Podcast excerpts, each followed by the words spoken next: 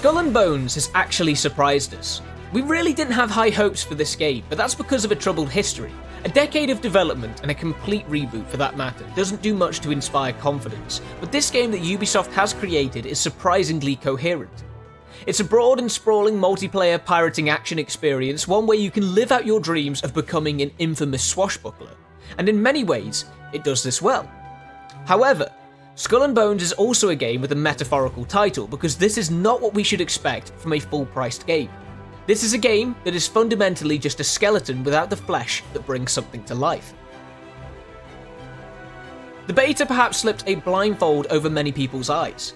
Sure, this beta revealed several cracks in Skull and Bones' hull armour, but it also presented a huge amount of content to chew through, no doubt leaving many with the assumption that the full game will be much, much more. But that's not the case. What you see and experience in the opening few hours of Skull and Bones is what you get for the rest of the experience, you have to learn to swallow endless repetitive contracts, all in an effort of acquiring resources to make your ship better, and in the name of earning infamy, which essentially raises your standing across the Indian Ocean. On top of this, the minimal amount of narrative depth that was presented in the beta becomes even more of a problem as the game progresses, ultimately reaching a point where we don't think you can even say that Skull and Bones has a story. It's that poorly implemented and ineffective at presenting story information and compelling characters that you should know from the get go that you won't find anything of value in that regard here. Let's move to a more positive point for a moment the ship gameplay. It isn't realistic, but neither is it so arcade in fashion that it's more like a spaceship combat title. It fits in this sort of weird limbo where ships are fundamentally sluggish and heavy to control, but at the same time, you can throw your ship about and fire cannonballs without nearly any limit. This comes together for a system that is just real enough to develop immersive qualities, but free enough to feel fun to spend hours out on the open waves and locked in strategic combat. The battles are also exciting and thrilling. You have to use your ship and the surroundings to your advantage, adjusting your ship's position to use a different array of weaponry, all while keeping an eye out for enemy reinforcements or even incoming weather systems like storms and devastating rogue waves that can throw battles into disarray. The damage systems aren't great though, and there's no real impact to using different types of weapons.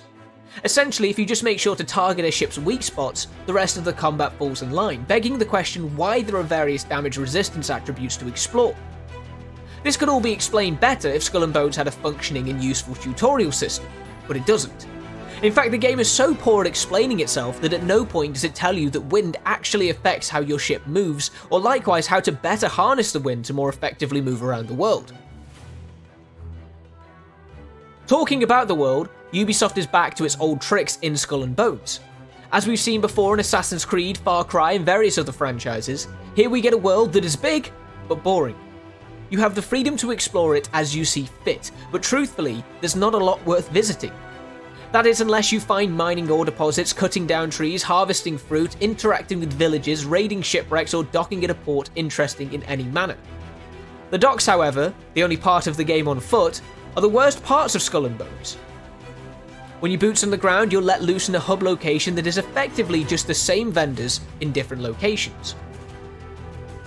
Adding to this is the multiplayer elements. Skull and Bones is fundamentally playable solo, but better resources and the most challenging of activities, which reward the best loot, require allies to overcome.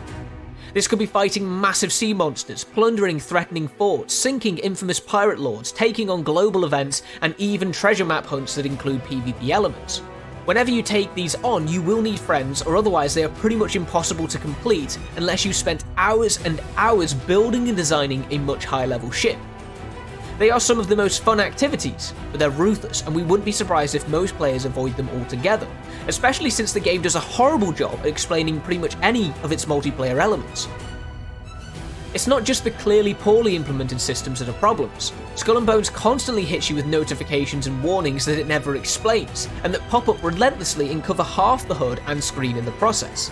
There are a slate of bugs and weird issues that plague the experience, including incorrectly tracked quests, textures popping in, dialogue options never appearing, and quests not completing either, many of which require exiting to the game's main menu to overcome.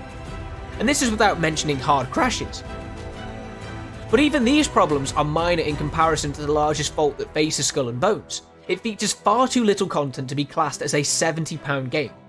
considering there are a lot of microtransaction opportunities too, the sheer limited array of content is shocking. Half of the map isn't available, and when you sail into the clouded over area, the game forces you to turn back. There are only around 7 to 8 ships to actually build, and the weapons are pretty much the same, just with slightly different visual aesthetics and statistics assigned to them. The savvy consumer will no doubt see this game as something that should be valued at half of its current retail price at most.